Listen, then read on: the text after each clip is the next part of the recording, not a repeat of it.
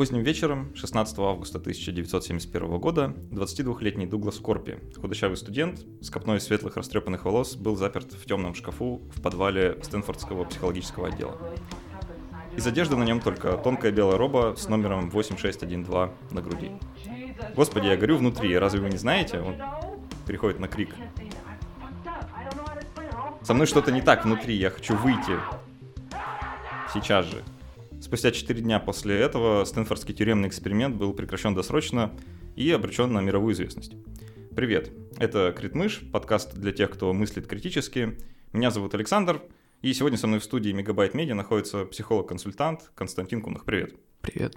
Если вам нравится этот подкаст, то поддержите его на странице patreon.com slash Благодаря вам этот подкаст сможет существовать дальше. Как вы уже поняли, сегодня мы поговорим про Стэнфордский тюремный эксперимент – постараемся разобраться, что же происходило в далеком 1971 году в Стэнфорде, и обсудим, почему этот, пожалуй, самый известный эксперимент в истории психологии, возможно, является не более чем постановкой. Ну, сперва, Костя, давай э, попытаемся напомнить людям основную официальную версию, что происходило. Ну, основная официальная версия, э, наверное, начать даже надо не с этого. Э, после Второй мировой войны было некоторое количество экспериментов или открытий, так или иначе связанных с идеей, что э, на поведение человека в большей степени влияет э, ситуация, окружение, э, какие-то команды, чем его индивидуальные черты и особенности. Э, сюда относятся Стэнфордские тюремные эксперименты, о которых мы говорим сегодня. Сюда же относятся эксперименты Милгрэма. Э, Эксперимент по... Стэнли Мир... Милгрэма про электрошок и да, прочие веселые про вещи, подчинение, да. в первую uh-huh. очередь, про подчинение авторитету. С некоторой натяжкой сюда же можно отнести ох, я забыл название, вот этот вот э, феномен э, наблюдателя, свидетеля, да, то, что люди не вовлекаются в... Эффект э, свидетеля. Эффект свидетеля, да, обнаруженный. Я забыл девушку, которую там, в общем, неприятная была история, когда ее долгое время били, значит, насиловали и в итоге убили, и это там типа час или больше даже происходило, и была куча свидетелей, и никто ничего не сделал, потому ну, что да. все думали, что сделает кто-то другой. И все эти эксперименты так или иначе э, использовались, э, и сегодня мы поговорим о том, что, возможно, с этой целью и проводились. Э, ну, свидетель это не эксперимент, но тем не менее описание. Для того, чтобы объяснить, что, люди, что то, что происходило во время Второй мировой войны, в первую очередь. Это Холокост, это концлагеря, это вот все, что с этим связано. Ну и американцы, например, э, японцев точно так же у себя там в лагеря сгоняли во время Второй мировой. Это тоже было не очень приятно.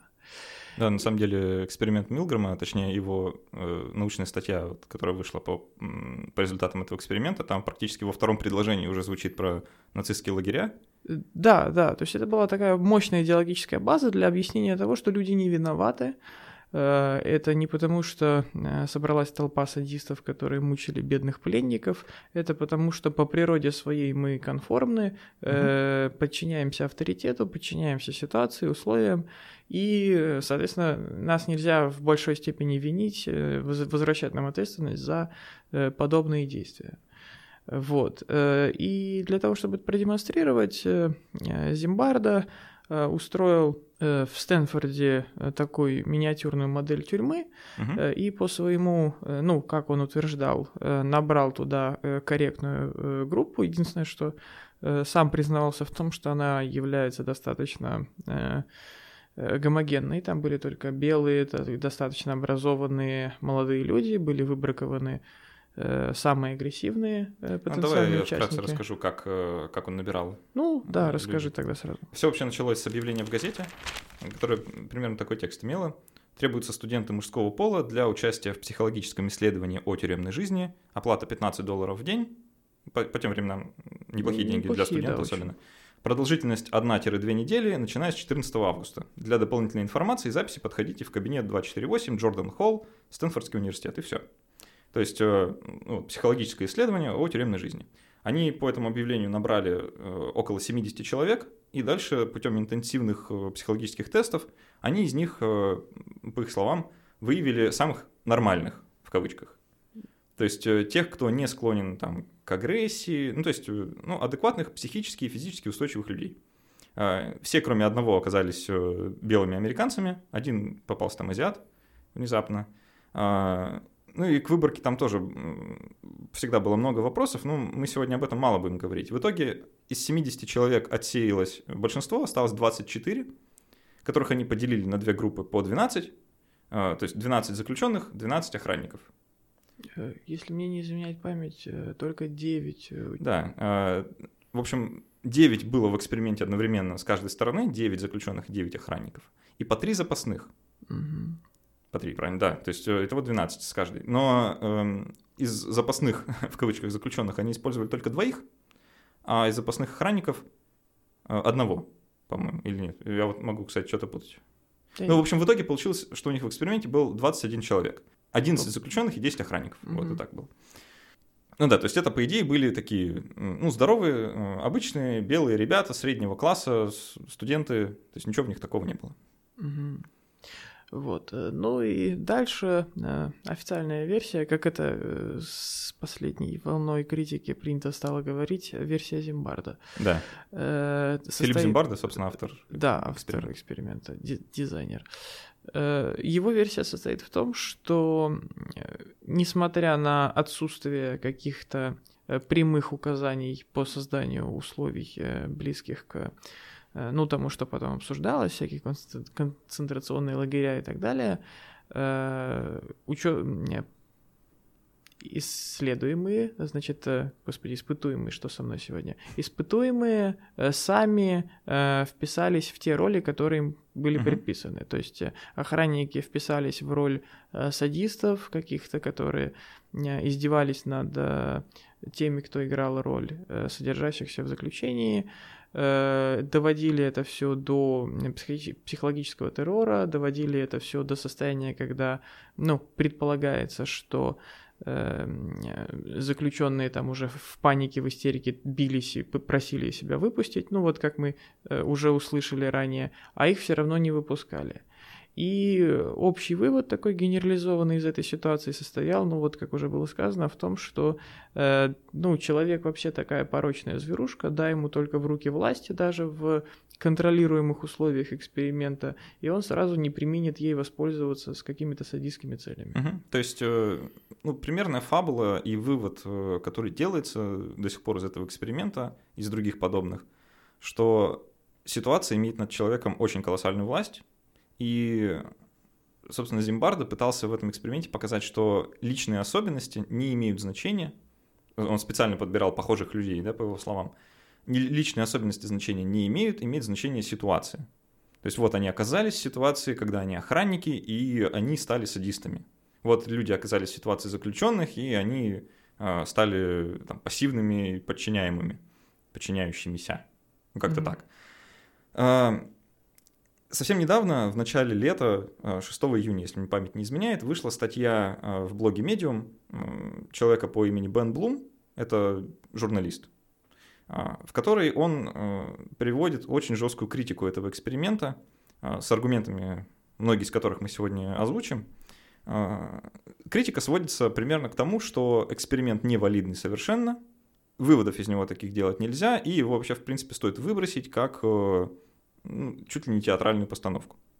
И чтобы разбираться, да, давай вот мы построим разговор таким образом. Я попытаюсь тебе изложить те аргументы, которые приводит Бен Блум, и туда еще намешаю своих аргументов э, до кучи, потому что я довольно много времени провел, слушая все раскопанные вновь аудиоматериалы, читая статьи и прочее. То есть я собрал Давай много всего. сразу уточним. Это все будут аргументы в поддержку какой версии? А, это будут аргументы в поддержку разных версий. То есть, а. ну, я постарался с двух сторон, угу. да, я и э, со стороны Зимбарда попытался посмотреть на проблему, угу. да, как он это описывает, и со стороны критиков. Угу. Ну, со стороны Зимбарда мы примерно уже рассказали, как это было, да. Давайте еще для придания атмосферы э, разговору вкратце о том, как эта тюрьма выглядела, да. Ну, я когда впервые услышал про этот эксперимент, мне представилось ну, совершенно дикие условия, там э, белые кафельные стены, решетки, люди кричат, визжат, там их э, чуть ли не лупят. Вот. Ну, на самом деле ничего, там, лупления, по крайней мере, не было, такого особо явного. Ну, Хотя пару раз кто-то кого-то ударил. тоже нет. А, решетки были. А, в общем, они переоборудовали буквально коридорчик. То есть это был маленький закуток в подвале а, психологического отдела Стэнфорда. А, маленький закуточек э, в коридоре, э, в котором было три комнаты. Эти три комнаты были просто лабораториями, которые они переоборудовали под камеры. То есть они оттуда как переоборудовали? Они убрали оттуда всю мебель, двери поменяли на двери с решетками, ну, с, с барами вот этими, да, с э, окошечком решетчатым. А, Мебель всю вынесли, поставили туда котомки, на которых они должны были спать, и все. Кроме, мебель, э, кроме котомок там ничего не было. Ну, в смысле, да, что они сидели в- не в клетках, они сидели в комнатах. Там Да, да, это комнаты. комнаты. просто решетка была на выходе. Да, а, три комнаты, узкий коридор, в котором поместиться могло вот так вот в ширину буквально два человека. Мгм. Это был э, тюремный дворик, в кавычках. А, И кроме служебных помещений для охраны, там еще был карцер, который себя представлял просто шкаф, ящик, кладовку. Вот. Собственно, без света, без освещения, там размерами а, 0,7 на 0,7 метра. То есть, ну, узкий, в котором буквально сидеть нужно только. Вот, это была вот та, та самая тюрьма. А, Заключенных они туда приводили довольно интересным способом. Они их а, реально арестовали. То есть они попросили помочь местную полицию. Полиция нагрянула к этим несчастным, а, заковала их в наручники, на виду соседей, короче, усадила, обыскав, у- усадила на заднее сиденье служебной машины, увезла в участок, э, сняли там они с них отпечатки пальцев. В общем, обработали по полной, потом на них надели повязки на глаза, чтобы они ничего не видели, а, и уже их забрали в эту поддельную тюрьму. Собственно, где их потом раздели догола, а, обработали спреем, потому что, как пишет сам Зимбарда в своей работе, это было сделано и для того, чтобы их обеззаразить, там, чтобы они ничего не принесли, якобы, и для того, чтобы их унизить. То есть, ну, практически прямым текстом. А, потом их оставили стоять в этом э, тюремном дворике в одиночестве какое-то время, пока они голые. Да, потом на них надели э, их тюремные робы. Просто э, льняная... Балахон, по сути. Балахон, да, ну, такой мешок. Саван. Саван. Мешок с номером. Вот. а, На ногу, на лодыжку нацепили цепь замком, которая не, не была призвана как бы ограничить их движение, а просто, а, опять же, по словам Зимбарда, являлась символом а, того, что они потеряли свободу. Вот. а, И все, посадили в камеры, да, и там везли следующего. Сама же, сами же охранники собрались на день раньше, чтобы им провели предварительный инструктаж, где у них что, померить форму и так далее. Вот, такая вот была тюрьма. Сама идея, вот мы говорим, что Зимбарда это как бы автор, да, а, автор этого исследования, но это нем- немножко не так.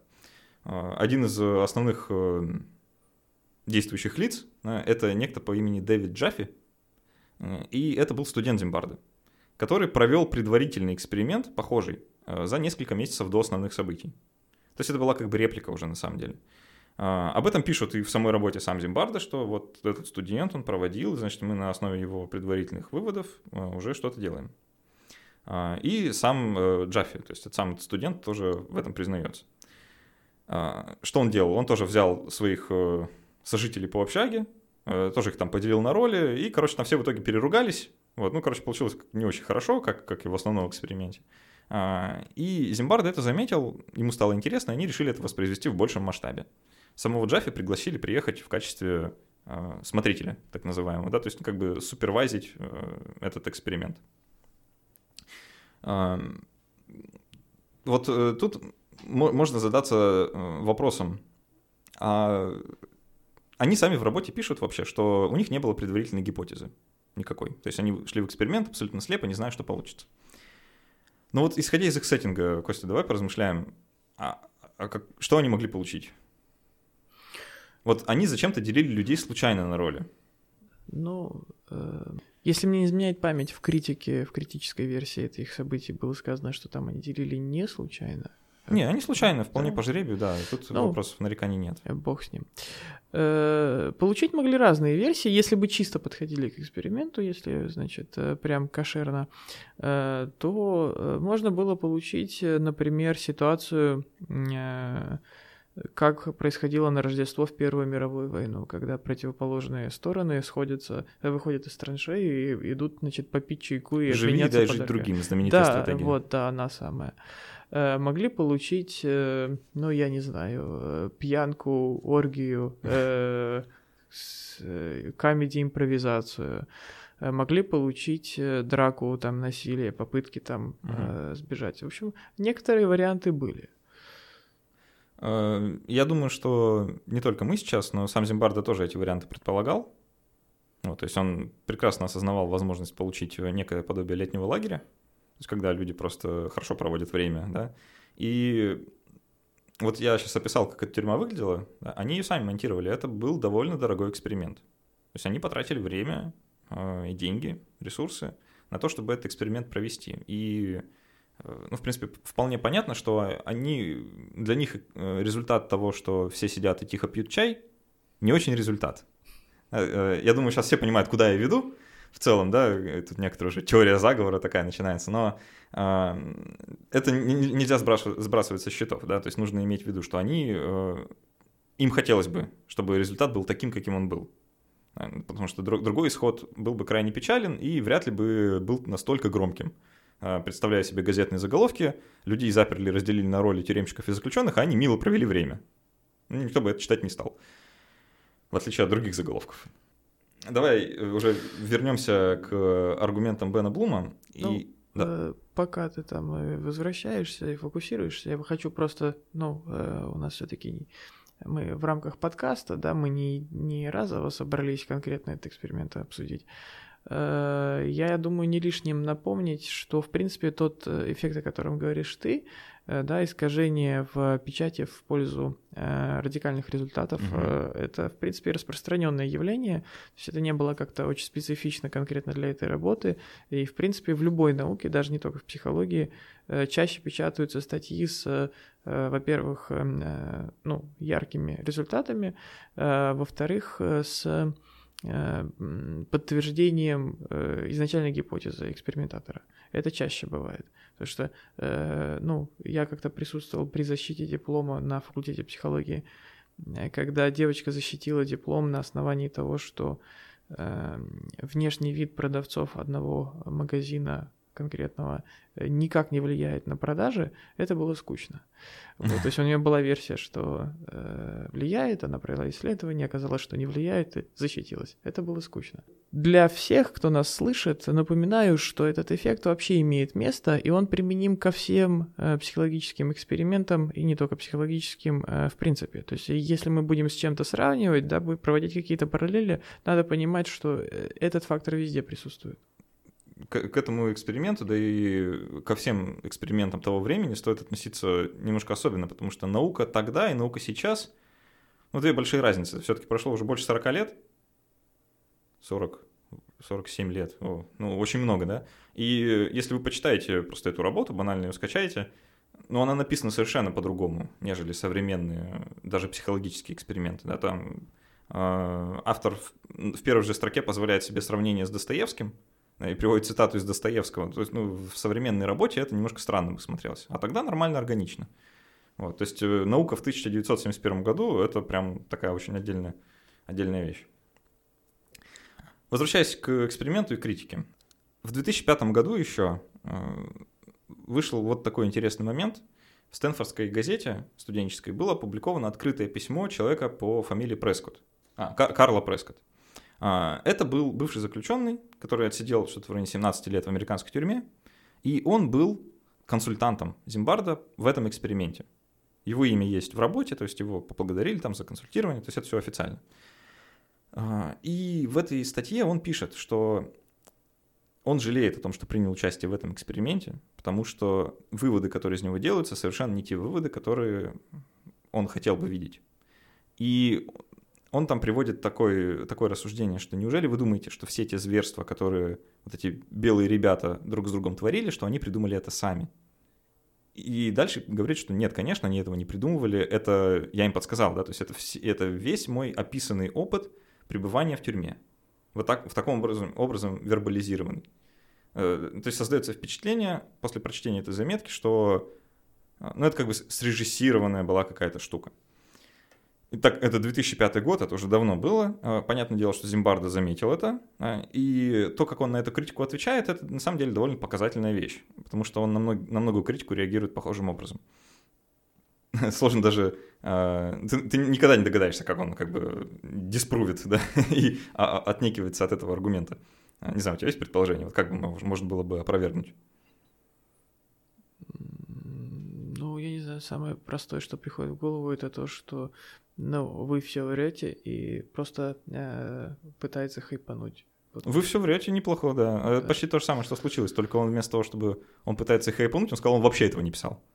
Угу. То есть, э, и дальше вместо того, чтобы сказать, он этого не писал, точка, он дальше приводит свою версию, говорит, что на самом деле это, автором этой заметки является один режиссер, который на него обиделся, на Зимбарда, mm-hmm. из-за того, что тот не дал ему права на экранизацию, а дал экр... Э, права на экранизацию другому режиссеру. Mm-hmm. И якобы он настолько сильно обиделся, что вот стал таким образом мелко мстить, mm-hmm. чтобы очернить эксперимент.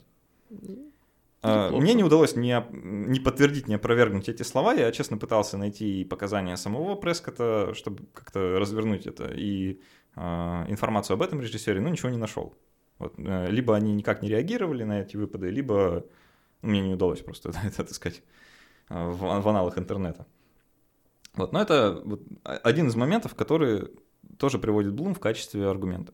А, честно говоря, ну, положа руку на сердце, аргумент слабый, да, потому что это слово против слова. Да, один говорит, что было так, другой говорит, что было иначе. Ну, я бы сказал, что это э, слово против слова, да еще с задержкой в 30 лет. И ну да. Совершенно ни о чем, не показатель. Согласен. А, поэтому есть еще пара показаний да, с задержкой уже в 40 лет. А, их будет много сегодня, но это не, не основная вещь. А, собственно, Белн Блум связался с некоторыми участниками эксперимента и взял интервью у того самого студента Корпи, который, у которого случился вот тот самый нервный срыв.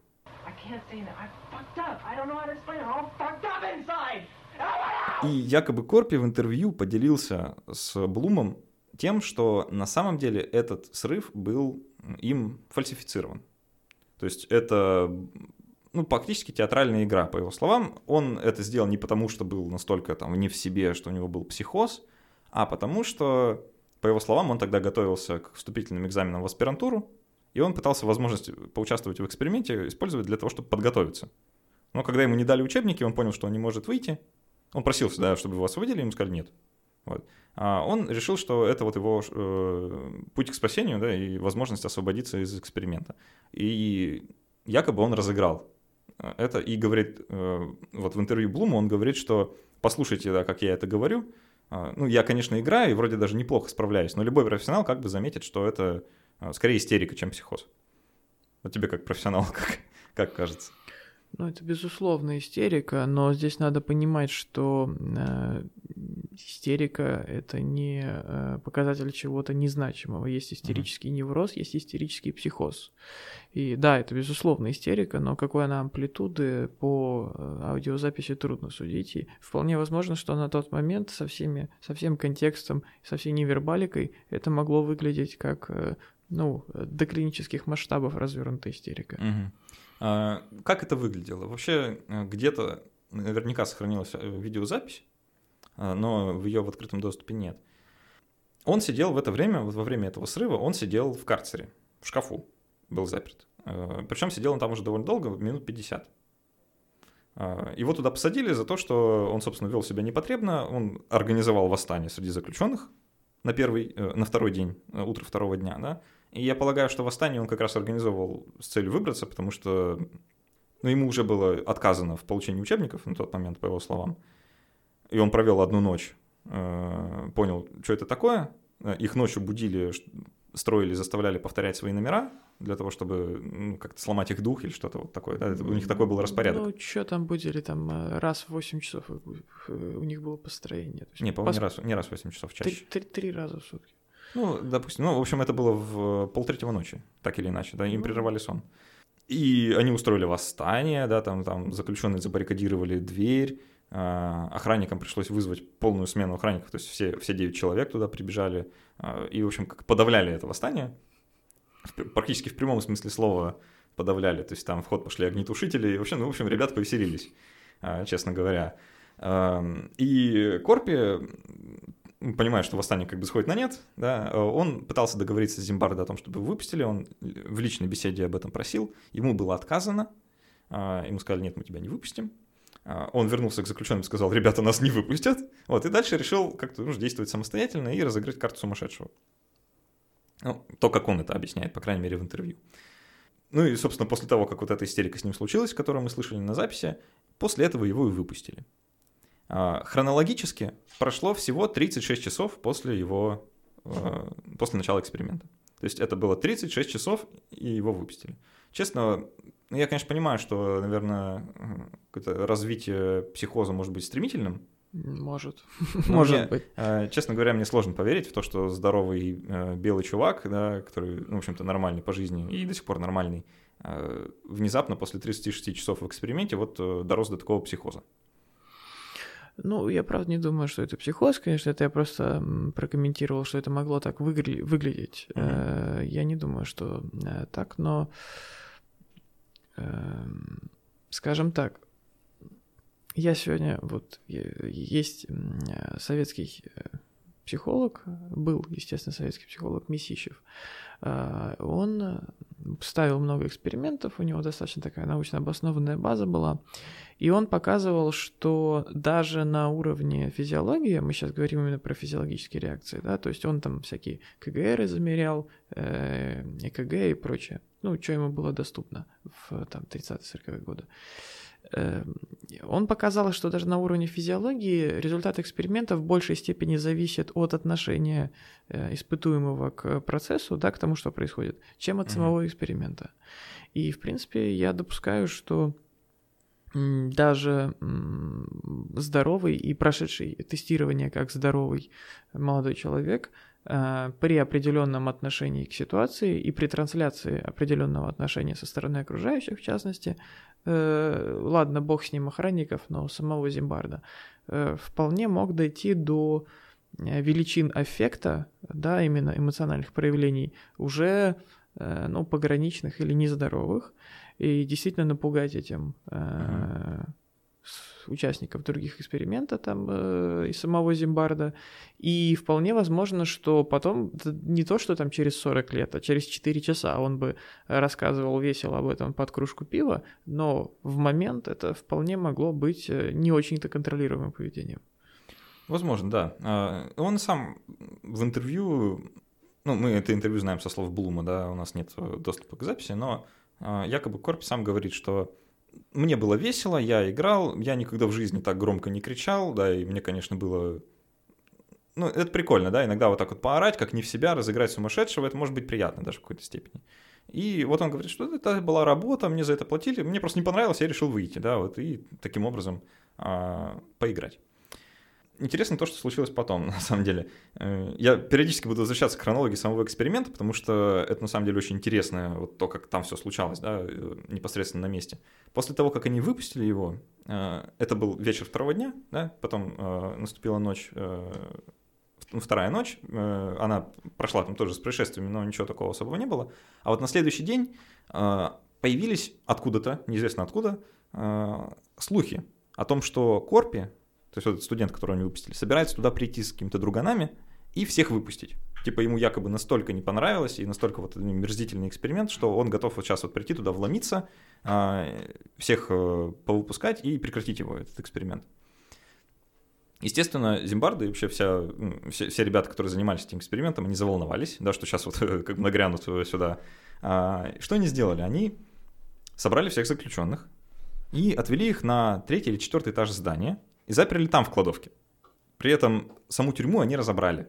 То есть они фактически начали демонтаж. Они сняли двери, э, сняли знаки, вот это все, короче, начали убирать. Охранники этим всем занимались, понятное дело. А Потом, когда стало ясно, что ничего не произойдет, то есть ну, никто не придет, они привели э, всех обратно. То есть это фактически был такой туртрип, да, вот вы сидите как бы в тюрьме, да, потом вас берут, несут на другой этаж, а, причем они всем э, заключенным надели мешки на голову, а почему нет, да, всем тогда показалось, что это хорошая идея, чтобы не ломать э, иллюзию. А потом всех вернули обратно. Такая вот- такой вот забавный трип у них случился. А вообще, два моих любимых персонажа в этой всей истории — это уже упомянутый мной Дэвид Джеффи, который был э, студентом-старшекурсником, помогал в этой работе. Он э, там исполнял роль охранника, ой, ну, не охранника, а смотрителя, то есть главного, да. А, И вообще в целом пролил очень много света на всю эту историю благодаря своим запискам, которые были обнародованы Блумом, который их нашел в Стэнфорде в архивах. В архивах. О. Привожу цитату из э, выдержку из его отчета. Я считаю, что без правил, без грубости и хоть немного реалистичного поведения охранников, симуляция больше походила бы на летний лагерь, чем тюрьму. Более того, еще до моего прихода Зимбарда предполагал, что самой сложной проблемой будет заставить охранников вести себя как охранники. Меня попросили предложить тактику, основанную на моем предыдущем опыте в качестве главного садиста. А, здесь речь идет о его предварительном эксперименте. И когда я прибыл в Стэнфорд, мне поручили попытаться добиться жесткого, в кавычках, поведения от охранников. А, то есть он фактически прямым текстом признает, что была некоторая манипуляция со стороны экспериментаторов да, на поведение испытуемых. Это, конечно, компрометирует в некоторой степени эксперимент, в принципе, весьма, ну, на мой взгляд, высокой степени. И есть, э, конечно, там а, аргумент в том, что ну, записи не, не очень-то релевантны, что он мог чего-то не знать или был не в курсе, или исказил как-то в своих записях. Нет, я понимаю твою да, идею, у меня есть фантазия, что я ага. ее понимаю, но э, давай, мы же тут э, дискутируем, давай ты попробуешь э, развернуть, почему это является дискредитацией эксперимента, потому что, возможно, у меня есть против этого аргумент. А, хорошо, я бы хотел, на самом деле, вот, для, чтобы прочувствовать мой, мою основную претензию к этому аргументу, и мой основной аргумент, я предлагаю сейчас э, послушать аудиозапись разговора Дэвида Джеффи, смотрителя, с одним из охранников. Э, охранника зовут Джон Марк, и он второй мой любимый персонаж в этой истории, я позже расскажу почему. Э, я, там у них разговор длился около 20 минут, угу. я из него сделал выжимку на 5, Mm-hmm. Попытался синхронно ее перевести, извините за качество, но все-таки там запись из 1971 года, как бы она не очень хорошая, хорошая, но я постарался ее как-то улучшить и выжить из нее все, что мог. А, разговор этот состоялся по просьбе Зимбарда а, из-за того, что Джон Марк, э, охранник, ведет себя слишком пассивно. этим утром, что ты был не очень, не очень не очень помогал другим. Я хотел поинтересоваться, может, что не так. Мы хотели бы, чтобы ты был вовлечен, чтобы ты действовал активно, потому что охранники должны знать, что каждый охранник будет, что мы называем, жестким охранником. И до сих пор я не очень-то жесткий, да. Ты должен постараться найти это в себе. Я не знаю, смогу ли. Когда я говорю жесткий, я имею в виду, ты должен быть решительным.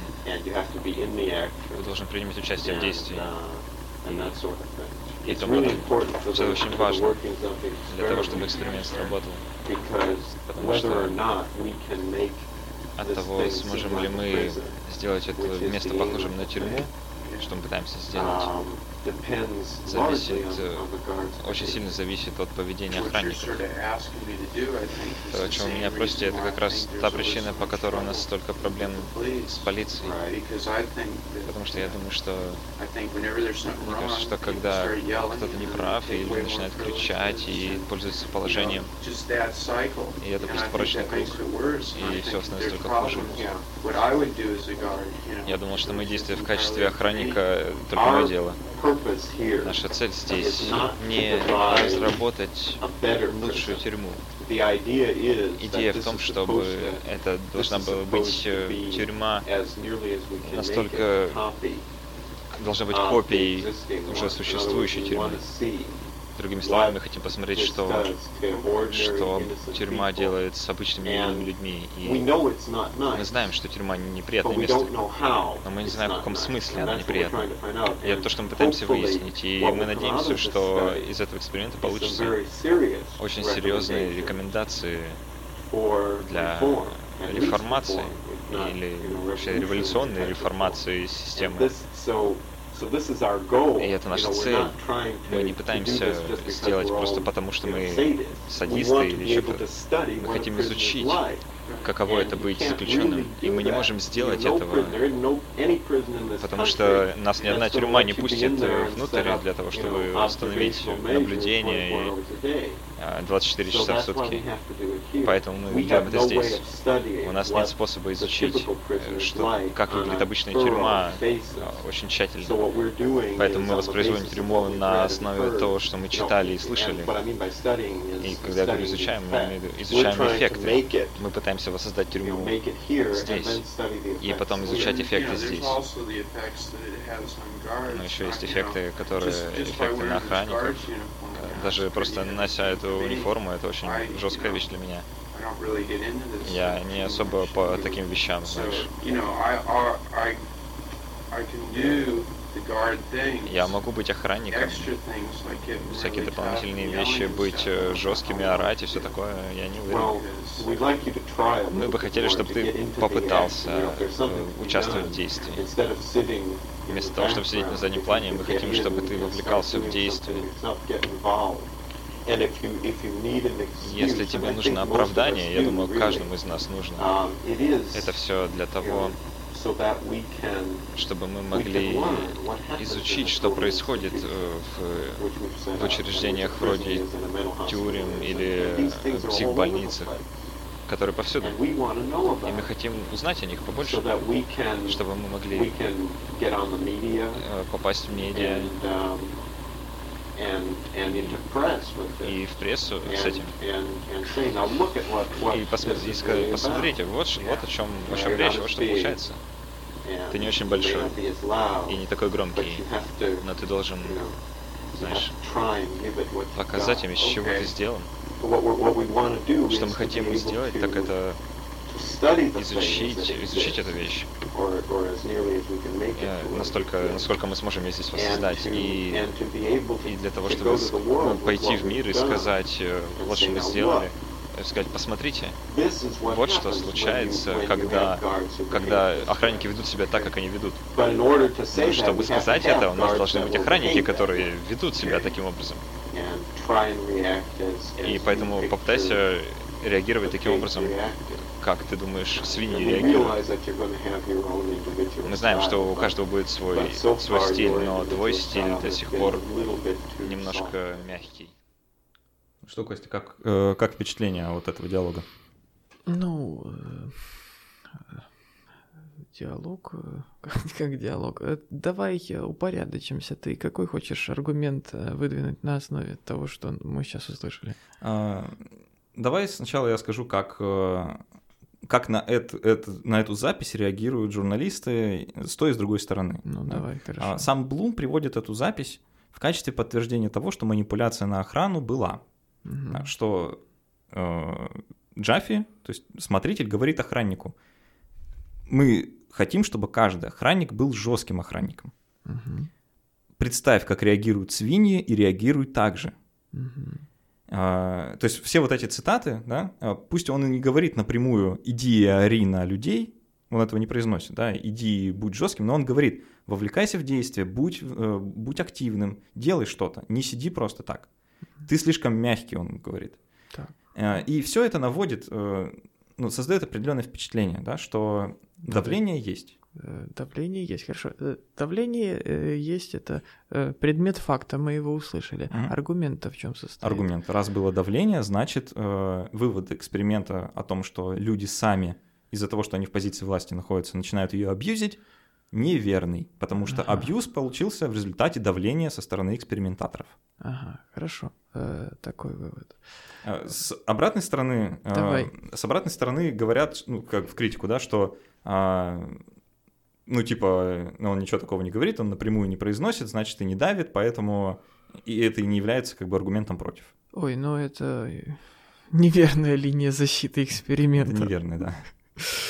Uh, нет, uh, я предлагаю такую идею. Я предлагаю, давай, давай uh, к изначальной гипотезе вернемся к выводам, которые делаются. Изначальная гипотеза и, собственно, выводы, которые делаются, сводятся к тому, что вот ты уже напомнил, Э, что люди в позиции власти становятся склонными к насилию. Да. Что люди, там, охранники, там, еще кто-то, они склонны к насилию. Но э, люди в позиции власти, как правило, э, это не просто люди, у которых есть сферическое вакууме власти, все на этом. Э, как правило, э, им, им этой властью приходится пользоваться, иначе они ее очень быстро теряют. Ну, конечно, ну, да. Первая задача власти это удержать власть. И те люди, которых потом на основании этого эксперимента оправдывали Э, Зимбарда и его последователи, там, э, сотрудники концлагерей, тюрем, э, психиатрических больниц, ну вот то, что mm-hmm. он сейчас перечисляет. Это не просто люди, которым выдали одинаковую одежду и сказали, ну вот там какие-то комнаты, постойте рядом. Им давали даже не такие инструкции, им давали гораздо жестче инструкции. И когда мы говорим о воссоздании ситуации э, власти, насилия, тюрьмы и так далее, и мы говорим, что мы э, строим тюрьму, мы э, делаем э, решетки на дверях, мы одеваем в какое-то подобие формы, мы лишаем э, испытуемых имен, даем им номера и так далее – Э, мне кажется, подобный инструктаж, и на самом деле это очень мягкий инструктаж, я считаю, э, это такая же часть воссоздания условий э, власти, условий содержания кем-то кого-то, как решетки на дверях. Угу. Вот. И в этом смысле я не считаю, что это дискредитирует. То есть, если э, мы расширяем таким образом, да, я сейчас не пытаюсь защитить эксперимент в целом, да, я отрабатываю конкретный аргумент, Нет, чтобы было валидно, понятно. Да. Вот. Э, этот аргумент не имеет силы, потому что э, если оказывается, что в таких условиях, очень мягких, отдаленное подобие тюрьмы, отдаленное подобие формы, отдаленное подобие власти, отдаленное подобие инструктажа, пусть даже мы считаем это давлением, но в реальной жизни есть давление, э, люди становятся склонными к насилию, э, то это задокументированный факт, и это, угу. собственно, и являлось предметом исследования. А, давай послушаем мнение Андрея Курпатова, довольно известного психолога, вот по поводу да, этого эксперимента пожалуйста. и критики. Она просто неплохо сходится с тем, что мы сейчас говорим. Стэнфордский эксперимент – это что такое? Это ребята взяли, посадили, значит, в подвал э, факультета психологии и заставили играть э, одних тюремщиков, других э, значит, заключенных, и они стали демонстрировать ну, отвратительное, прямо скажем, поведение. Э, и вот, значит, оказывается, они стали, теперь вот выяснилось, выяснилось вдруг, хотя, в общем, все это и так было понятно, значит, э, что они стали и, и вот этими садистами, потому что их проинструктировали быть садистами. Понимаете, в чем дело? Инструктаж да, со стороны авторитетного лица – это и есть ситуация, в которых погрузили людей, да, молодых людей, которые, будучи хорошими парнями, значит, э, за кулисами этой тюрьмы, вот, здесь начинают демонстрировать, что знает что. Это вообще э, еще одна иллюстрация, доказательство эксперимента между Стэнли Милгрома, где то же самое. Хорошие люди под давлением авторитета способны были бить током значит, э, испытуемых и, в общем, как бы сказать, тоже демонстрировать крайней степени садизма. Я вообще не понимаю, про какое опровержение в этой конструкции можно говорить. Спасибо Андрею Курпатову за его замечательное мнение. Да, э, то есть это вот как раз тот аргумент, который ты сейчас озвучил, да, да что да, сути, инструкция со стороны — это то, то, та же самая часть ситуации, и я, в принципе, понимаю, ну, от, откуда эта мысль исходит, но, честно говоря, я вот не знаю, может, это результат того, что я порезал этот 20-минутный разговор да, на те смысловые участки, которые мне показались наиболее значимыми, но в целом при его полном прослушивании складывается очень четкое представление о том, что охранники думали об этом эксперименте. А, потому что, ну вот я уже сказал, что Джон Марк — это охранник, с которым беседовал э, Джаффи, мой любимый второй персонаж, да, в этой истории, потому что а, ну, во-первых, э, Джон Марк в то время э, круто сидел на марихуане, и он все время был обдолбанный по его собственным словам, в тот момент тоже, судя по всему. Марихуана не растормаживает агрессию. Я, я, ну, дело, не, дело не в этом. А, я просто к тому, что он не поддался и все равно сидел на заднем ряду, как бы не участвуя ни в чем. Возможно, благодаря марихуане. Возможно, благодаря, да. Я дальше еще приведу цитаты из его интервью. Но э, у меня сложилось очень четкое впечатление, вот слушая этот разговор, что то, что пытается сделать Джаффи, это даже не э, насадить мысль, что иди и будь жестоким. Он пытается человеку сказать, что мы тут исследуем тюрьму, мы исследуем эффекты тюрьмы на людей. Он произносит такие фразы, да, мы исследуем тюрьмы. Мы не можем пойти в обычную тюрьму и начать ее исследовать, поэтому мы делаем ее здесь. И нам нужны, вот он фактически это произносит между строк, да, что нам нужны охранники, которые будут вести себя жестоко для того, чтобы мы могли изучить, как тюрьма влияет на людей. Так а каким образом это опровергает то, что ты раньше сказал? А, я сейчас и... объясню. А, представь, вот ты вот такой охранник, да, и ты участвуешь в этом эксперименте. Очевидно, дорогом, очевидно, что людям не просто в нем участвовать. И ты хочешь, ну, раз уж ты в нем участвуешь, да, ты заинтересован в том, чтобы эксперимент удался. Э, нет, подождите, можно я... Э, я понимаю твой аргумент, у меня есть идея, что я понимаю. Можно я э, сразу его обобщу так, до Давай. того уровня, на котором, э, мне кажется, станет понятно, что это то же самое вид сбоку. Э, человека ставят в ситуацию, в которой м- желательным, одобряемым и э, соответствующим его роли поименованной э, является насильственное поведение, агрессия, угу. а нежелательным, э, неодобряемым, порицаемым э, и даже, возможно, табуируемым является э, проявление слабости, там, не знаю, милосердия, сочувствия и так далее. Еще раз, чем это отличается от реальной жизни? А, это отличается вот чем. Мотивом участвующих, да, потому что основная фабула Стэнфордского эксперимента в том, что в нас внутри есть э, вот этот вот внутренний садист, который вылазит наружу, как только у нас в руках оказывается власть, и что э, люди не хорошие, не плохие, а все дело в ситуации, в которой они оказываются. То есть мотив, да, вот для людей э, по основной, по основной фабуле, мотив охранников быть жестокими, это просто ну, результат того, что у них есть власть. У них есть власть, поэтому они жестокие. Но то, что вылезает из этого разговора и из некоторых других свидетельств, которые я дальше буду приводить, мотив охранников быть жестокими, на самом деле, это мотив помочь науке. Я понял. Э, мне кажется, мне кажется, что ты сейчас э, искусственно сужаешь изначально заданную рамку.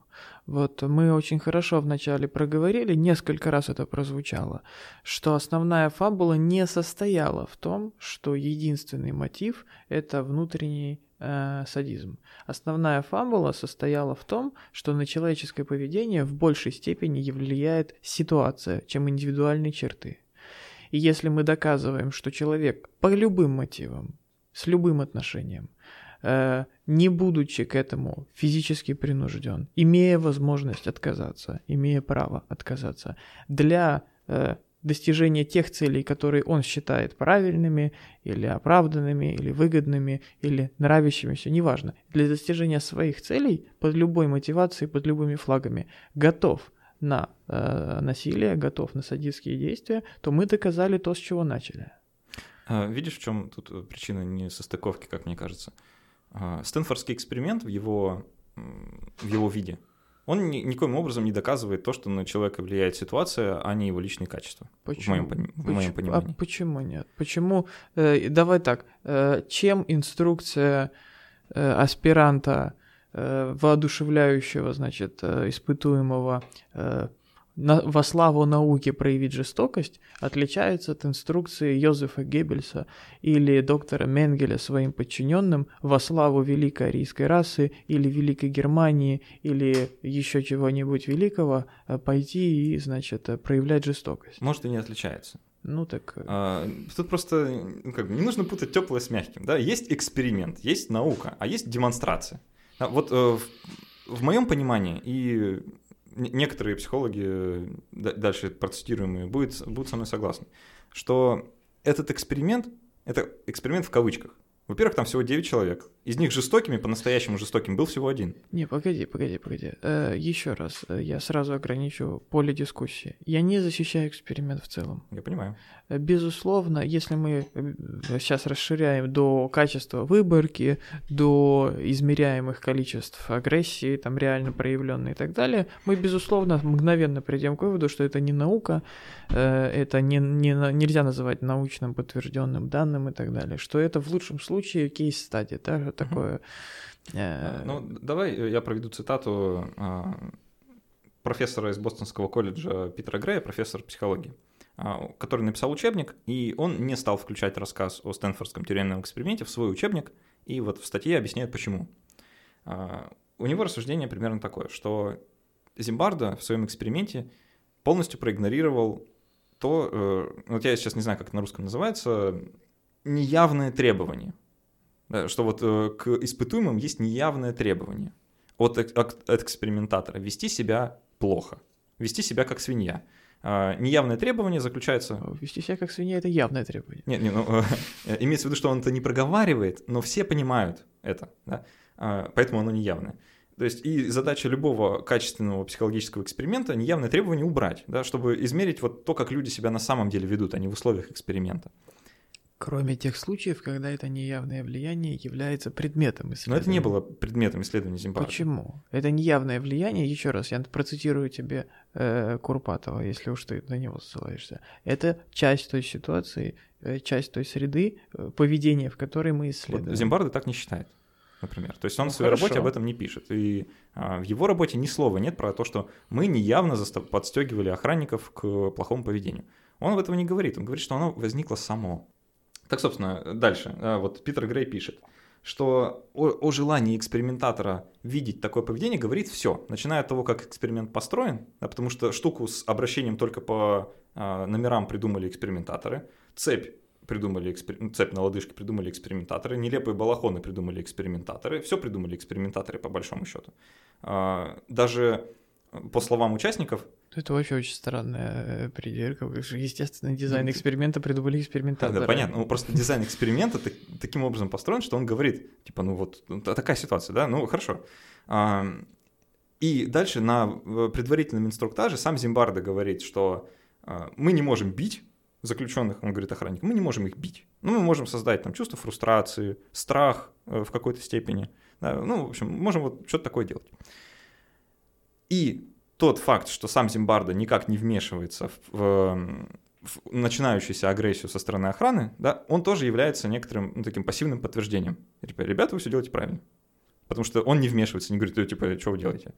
А, э, это воспринимается как подтверждение. Ну да, это воспринимается как подтверждение. Э, и нет, это не является аргументом против эксперимента, потому что автор эксперимента не должен вмешиваться в эксперимент. Но он вмешивался. Если бы, если бы он вмешивался, приходил и говорил, ну-ка, баста так себя вести нельзя, вот это было бы грязным результатом. Ну, так он так и делал. А, сам Зимбарда был частью эксперимента, а, по его собственному признанию. Он, э, он был, что называется, как бы управляющим тюрьмы. То есть он, э, он участвовал в событиях, он даже он находился там вживую, он э, принимал решения, и он, э, вот как мы видели, да, диалог между Джаффи и Марком состоялся по указке Зимбарда. То есть Зимбарда сказал, вот он сидит, ничего не делает, поговори с ним. Ну, мы здесь можем поговорить о некоторых э, контаминациях, скажем так, возникающих, коллизиях, возникающих, когда экспериментатор совмещает в себе роли одного из участников эксперимента и экспериментатора. Это, конечно, не очень э, красиво и не очень э, экологично для результата. Но мне кажется, то, о чем ты говоришь, это с точки зрения ролей, это все-таки эксперимент по социальной психологии. В социальной психологии понятие роли э, принципиально важно. Конечно. Э, то, о чем ты говоришь, это поведение из роли участника эксперимента. Это поведение из роли именно директора тюрьмы. Да, не очень хорошо, что этим занимался он сам, э, но это не вмешательство экспериментатора.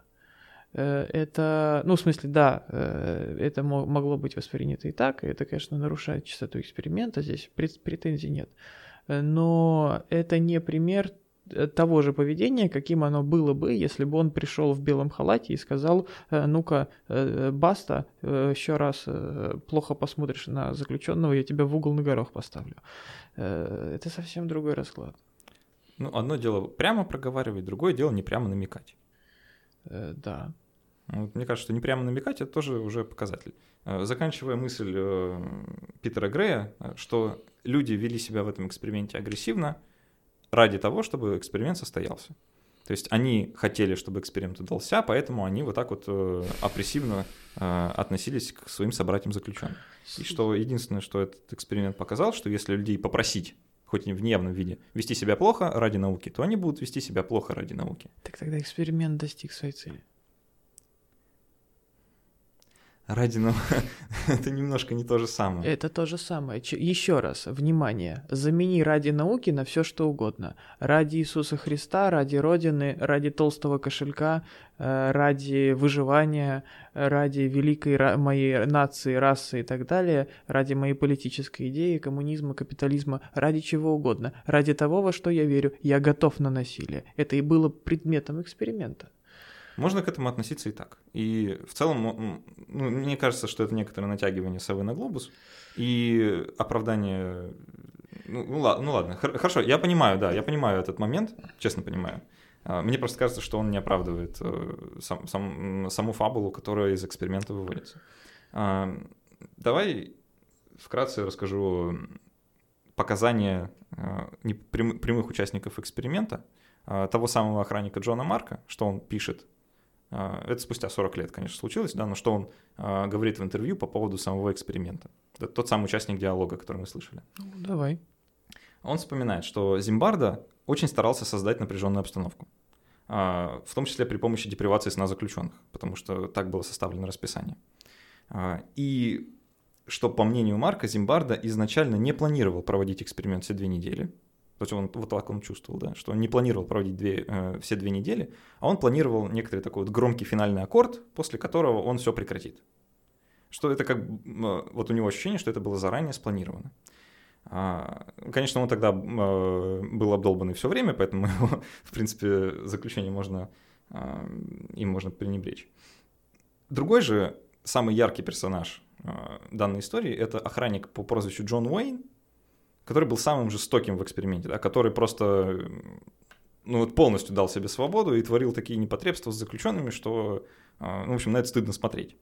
да. На самом деле Джона Уэйна в кавычках зовут э, Дэйв Эшельман, и он в том же, э, в том же интервью, ну, э, э, интервью тому же журналу, это Стэнфордский журнал, э, он дает э, такие показания, что он планировал так себя вести изначально. То есть, что когда он принял участие, в, принял приглашение в эксперимент и узнал, что будет охранником, он решил так себя вести. Изначально решил. Потому что он хотел, чтобы эксперимент удался, чтобы ученым было что исследовать. А, Он пишет так. Специально вел себя жестоко, чтобы ученым было с чем работать, ведь они вряд ли узнают что-то полезное, если кучка людей будет спокойно сидеть, будто в загородном клубе. И он играл роль. А, Можно, конечно, сказать, что это было 40 лет спустя, и он там уже кучу оправданий себе напридумывал. Да нет, э, да, еще раз. э, Мне кажется, мы топчемся на месте немножечко. Ну хорошо, даже мы верим его словам. Я готов поверить его словам, что он сначала принял такое решение. Прекрасно.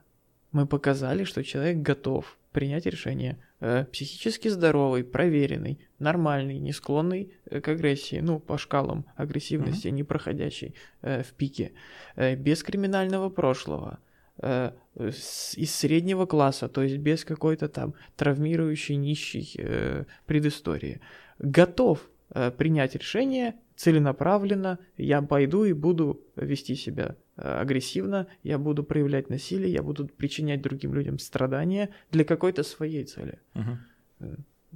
О чем еще говорить?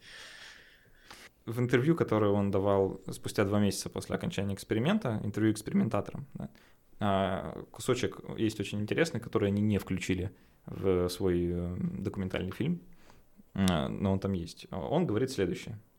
А, То есть Дэйв Эшельман, который самый жестокий охранник, он говорит, «А, то, что написали газеты, что игра стала реальностью и что издевательства над заключенными случились естественным образом, это неправда.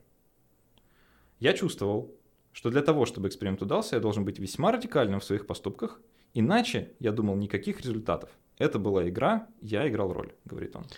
И да, я понимаю, что, конечно, а, то, что он играл, это и есть показатель, но, честно, а, вот видя все вот эти показания людей, э, участвующих, да, и то, как сам эксперимент был на самом деле построен, для меня, ну, лично для меня, это разрушает основную фабулу, и история Стэнфордского тюремного эксперимента превращается в историю такой затянувшейся и не очень интересной, на самом деле, театральной постановки.